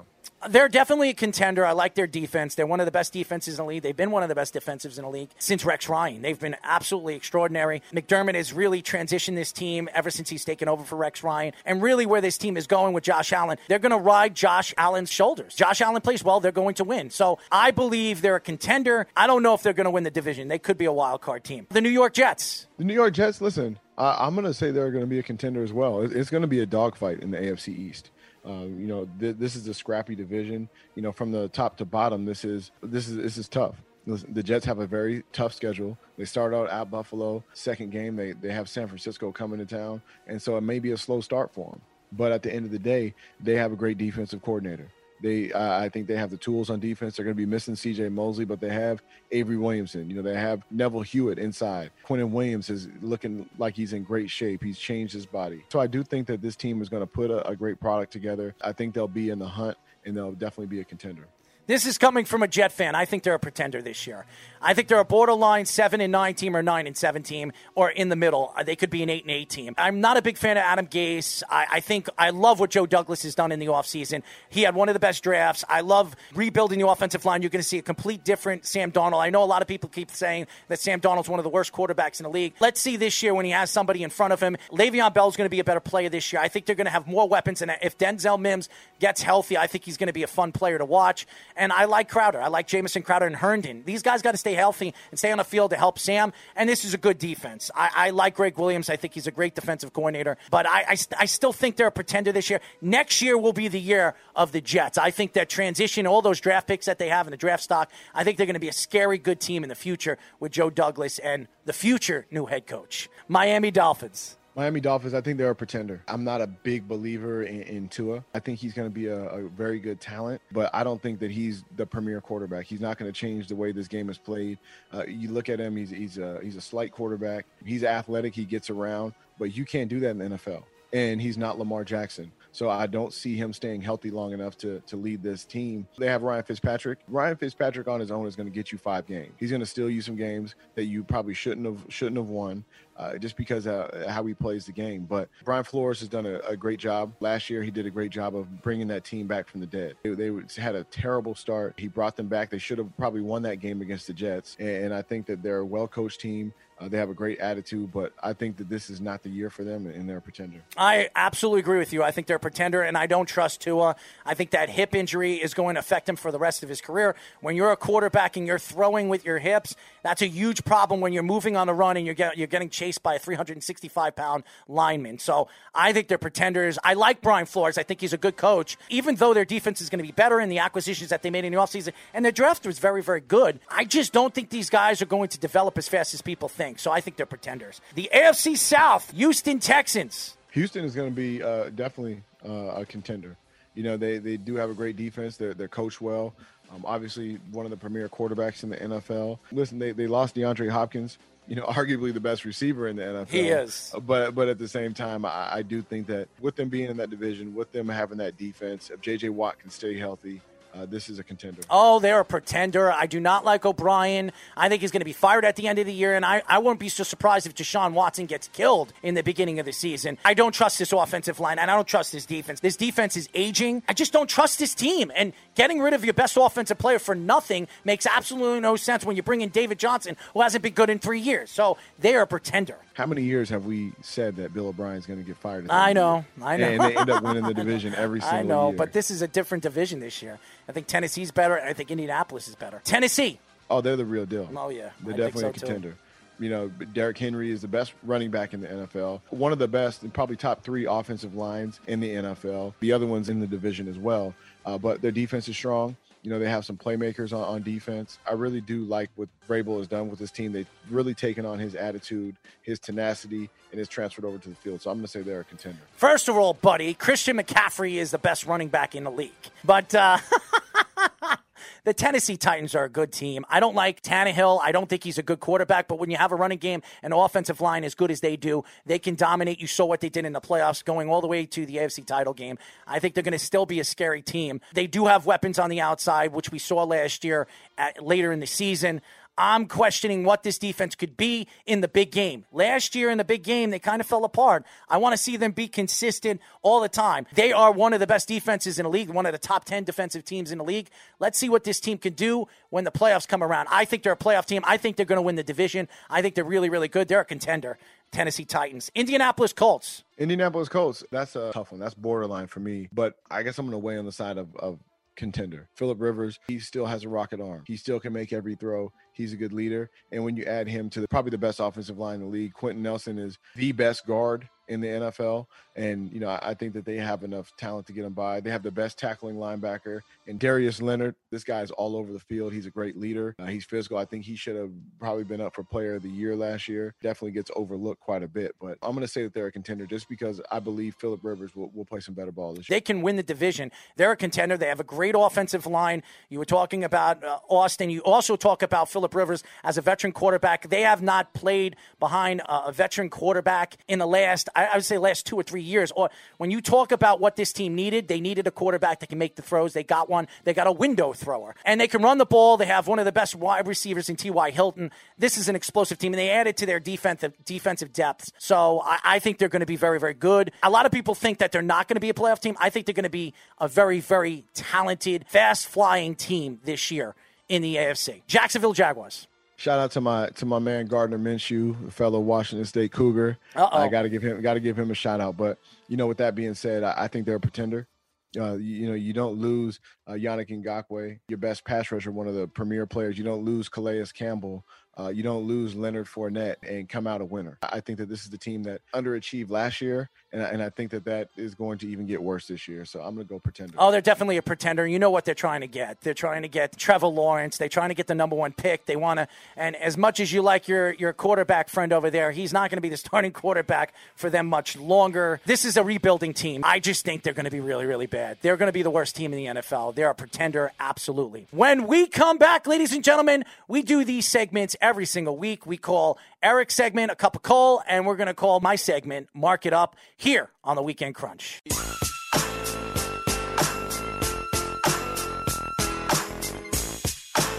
I see you bobbing your head, Eric. That's what I'm talking about. Little West Coast.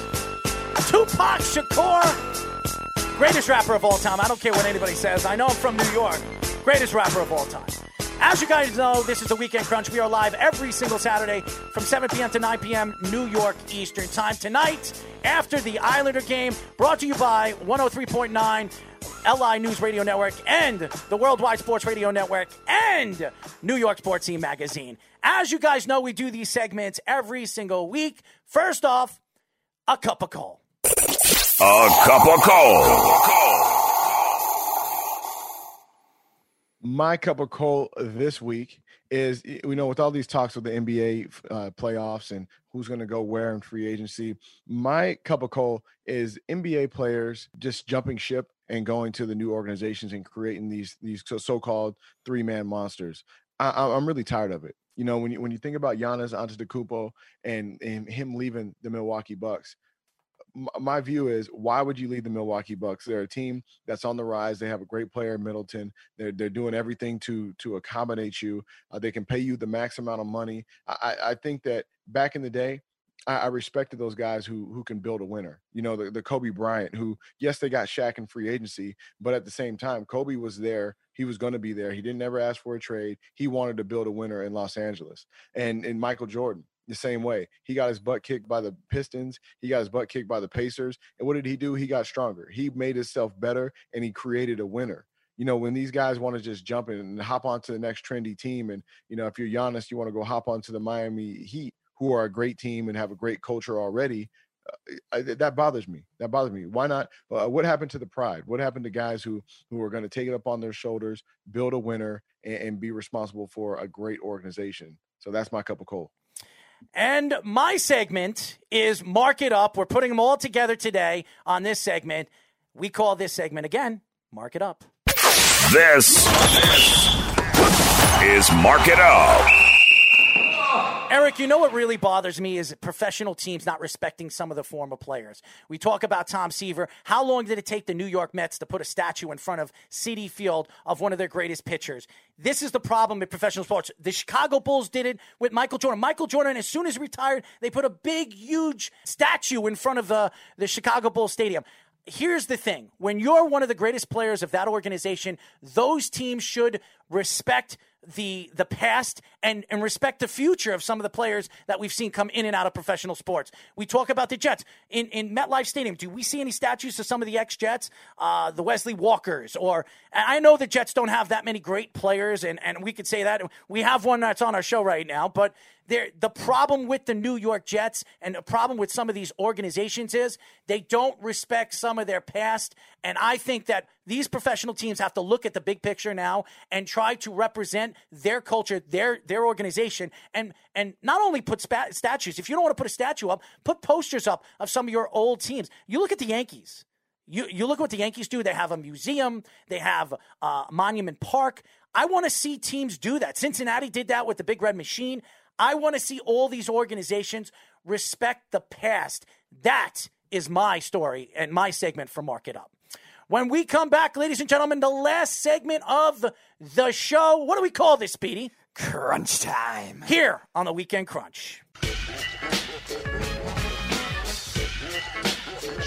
Wow, Speedy bringing it back. West Coast Mafia, baby. Ice Cube. As you guys know, this is the Weekend Crunch. We are live every single Saturday from 7 p.m. to 9 p.m. New York Eastern Time, only on 103.9, the LI News Radio Network, brought to you by New York Sports Team Magazine and the World Wide Sports Radio Network. It's been a great show. No guests this week because we had a lot of sports to talk about. Next week, we'll have special guests.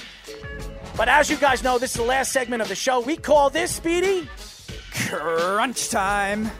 It's time for Crunch Time. Read the tackle. Got to see the pitch. Alrighty, so first one for crunch time this week. We just heard Leonard Fournette got cut by the Jacksonville Jaguars, signed with the Tampa Bay Buccaneers. So buy or sell, Leonard Fournette will outrush the entire Jaguars team. I'm going to buy that one. I think the Jacksonville Jaguars are going to be playing from behind quite a bit. They're not going to be able to commit to the run as much, and you know Leonard Fournette is going to be a great weapon for for um, excuse me the Buccaneers. So I think that he will outrush the Jacksonville Jaguars. If Leonard Fournette stays healthy, he will outrush anybody on the Jacksonville Jaguars. But that's the question. Leonard Fournette has not been healthy for, for really for the last four years he's been in the league. If he could stay healthy, he's absolutely going to help that that uh, offensive line, especially the power running that they need. It's going to help Tom Brady. It's going to help Tom Brady uh, plant his feet and throw the ball. So I'm going to say if uh, Leonard Fournette stays healthy, he will help and he will outrun the Jacksonville Jaguars. If Brodie Van Wagenen gets fired with new ownership, manager Luis Rojas will go with him. No, I, I think I think Rojas will stay. I, I, think it's too soon to, to pull the trigger on that one. So uh, I, am going to sell that one. I'm going to buy it. I think if Brodie Van Wagenen goes, everybody else with his team is going to go with him. As and I don't blame Rojas for the t- the team this year. This is an, a short season. It just so happens it was COVID nineteen. But Brodie Van Wagenen has been an absolute catastrophe for the New York Mets. He hasn't benefited. The Mets haven't benefited besides J.D. Davis. So I believe that if Brodie Van Wagenen is gone when Steve Cohen takes over the team. I believe every single one of the management is going to be fired as well. Alrighty. Buy or sell. The Miami Heat will beat the winner of the Celtics and Raptors in a potential Eastern Conference Finals. We know where you're going with this. I'm, I'm going to buy that one. you, you, know, I, I listen. I, I, love this team. I love the way they play. I love the the chemistry that they have, the confidence, the the toughness that they have. I, I'm going to say that they are going to beat either the Celtics or the Raptors right now. I'm going to sell if it's the Celtics. I if it's the Raptors, they will. If if if it's the Celtics, I think the Celtics are a better built team. They're better team defensively. Uh, Kemba Walker is a star. Tatum looks like he's going to be a superstar for many many years to come. They have a lot of depth. The Celtics do, and I think they'll be able to compete offensively and defensively against the Miami Heat. So I'm going to sell that one. All right buy or sell with Aroldis Chapman struggling right now. Zach Britton, at some point during the regular season, the rest of the regular season, will become the Yankees closer. All right, I'm, I'm going to buy that one. I, I, think he is going to be the, the Yankees closer, and they're going to make some they're going to make some hay in the playoffs. Mm, I'm going to sell that one. I think Chapman, I, everything that we've seen Aaron Boone do over the last couple of years, he's stuck with every single player that he has. I think he's going to stay with Aroldis Chapman. I think Aroldis Chapman is a better closer than Britton. Britton has played well this year, and Aroldis Aroldis Chapman's right now in a funk, so I'm going to sell that one. Alrighty. The Saints, if they trade Alvin Kamara, will completely miss the playoffs. I'm going to sell that. You know, I, think with or without Alvin Kamara, this is a, a, deadly offense. I mean, Drew Brees is the the most accurate quarterback that, that I've ever seen. Uh, he has a lot of weapons. Um, you know, their defense is just continuing to get stronger. And so I, I think that I'm going to go ahead and sell that one. They're, they're going to make the playoffs either way. I'm going to buy it. Alvin Kamara has been one of their most explosive offensive weapons that they've had. And as good as Drew Brees has been in the last couple of years, he hasn't been as consistent the last two years. If you look at his numbers the two years before this, uh, he was one of the most explosive uh, uh, quarterbacks in the league. So I, Alvin Kamara is one of the best running backs, one of the most underrated uh, running backs in the league. I love what he does on the field. He's a leader, and he does a lot of things that other running backs can't do. Find a way on the outside. They can use him as a wide receiver. They can use him inside. He is explosive in every kind of way. If they trade him, I'm going to say they're not going to make the playoffs, so I'm going to buy that. All right. Eric might throw a curveball in this one, too. Somebody will break up the LA LA Western Conference Finals that everyone thinks is going to happen. um, listen, I, I, I do. I'm, I'm going to sell that one. I, I do think that the Lakers are going to bounce back and, and, end up, you know, getting over on on the uh, the Houston Rockets. I, I, think that the Clippers they have enough talent to, to get through. I mean, they have the six man of the year. They have the former six man of the year. They have the former MVP. Uh, you know, they they they are going to be able to put something together, and it would be great to see. Uh, it's not going to be in LA, but it would be cool to see for bragging rights, LA versus LA. Well, first of all, I, all of a sudden you're throwing James Harden under the bus. I mean, I'm not throwing him under the bus. Boy, I'm just, I'm just keeping it real. James Harden. hey, I, hey, I just keep it real, man. Listen, Harden is a great player, but you look at you know the, the team. You look at the team surrounding him and, and what the Lakers have have built. I mean, there's there's at the end of the day, after a seven game span, the cream will rise to the top, and I believe it's going to be the Lakers. I'm going to buy it. I, I, think that one of these LA teams is going to get knocked off. One of these teams are going to fall uh, to a team that is not better than them, just have more creativity in in the playoffs that we've seen so far in the semifinals. I'm not saying that the Lakers or the LA Clippers aren't the better team in their in their series. I just think that when it comes to the playoffs, when you're not working together as a team, it shows. And in the half court game, it's not a full court press we've seen over in the regular season. It's different in the playoffs. You got to play defense, and and you've seen with the Lakers and the Clippers in both their series in the last couple of series, they're not playing team defense, and that's a huge problem, especially being in the semi- semifinals. I'm going to buy that. I think one of the LA teams is going to get knocked out. Kenny Atkinson will be the new head coach of the Philadelphia 76ers. I'm going to sell it. I'm going to sell it. You know, at the beginning of the show, I was talking about candidates that I thought may be better fits for the Brooklyn Nets, and, and I'm going to stick with those guys. You know, you look at Ty Lue, you look at Mark Jackson, who built the now Golden State Warriors that won all these championships. Um, Sam Cassell, who's been a great assistant coach for many years. Um, I mean, Gregg Popovich just put his house on the market in San Antonio. So I, I think that there's a lot more candidates, a lot better, more qualified candidates uh, to, to get that Philly job. Oh, it's Kenny Atkinson. I'm going to buy that. I think Kenny Atkinson is great player development. He's good at player development. You look at the players that they have right now, they're all young. They're rebuilding right now. They don't know where they're going with Ben Simmons. If you bring in Kenny Atkinson, you keep Ben Simmons because I think Kenny, if there's anybody that can help Ben Simmons with his shot in his game, it's Kenny Atkinson. Ask any player that's worked under him. Look at the players that and uh, who he's played, who's played under him with the Knicks when he was an assistant coach, and look what he's done with the Brooklyn Nets. So I am going to buy that. I think he's going to the 76ers. I, I, said that the moment he got fired, I think that would be a perfect fit as well. Buy or sell, Budda Baker will remain the highest paid safety in football for the rest of the season. I'm going to buy that. You know, you know, you typically don't hear about blockbuster deals uh, once the season starts. It's typically, you know, in the offseason, right before the season, during training camp, or you know, immediately following the season. So I'm, I'm going to stick with Budda Baker being the highest paid safety. Oh, he's definitely going to be the highest paid safety. But you know, Crybaby over there in Seattle is going to be asking for money over there next year as well.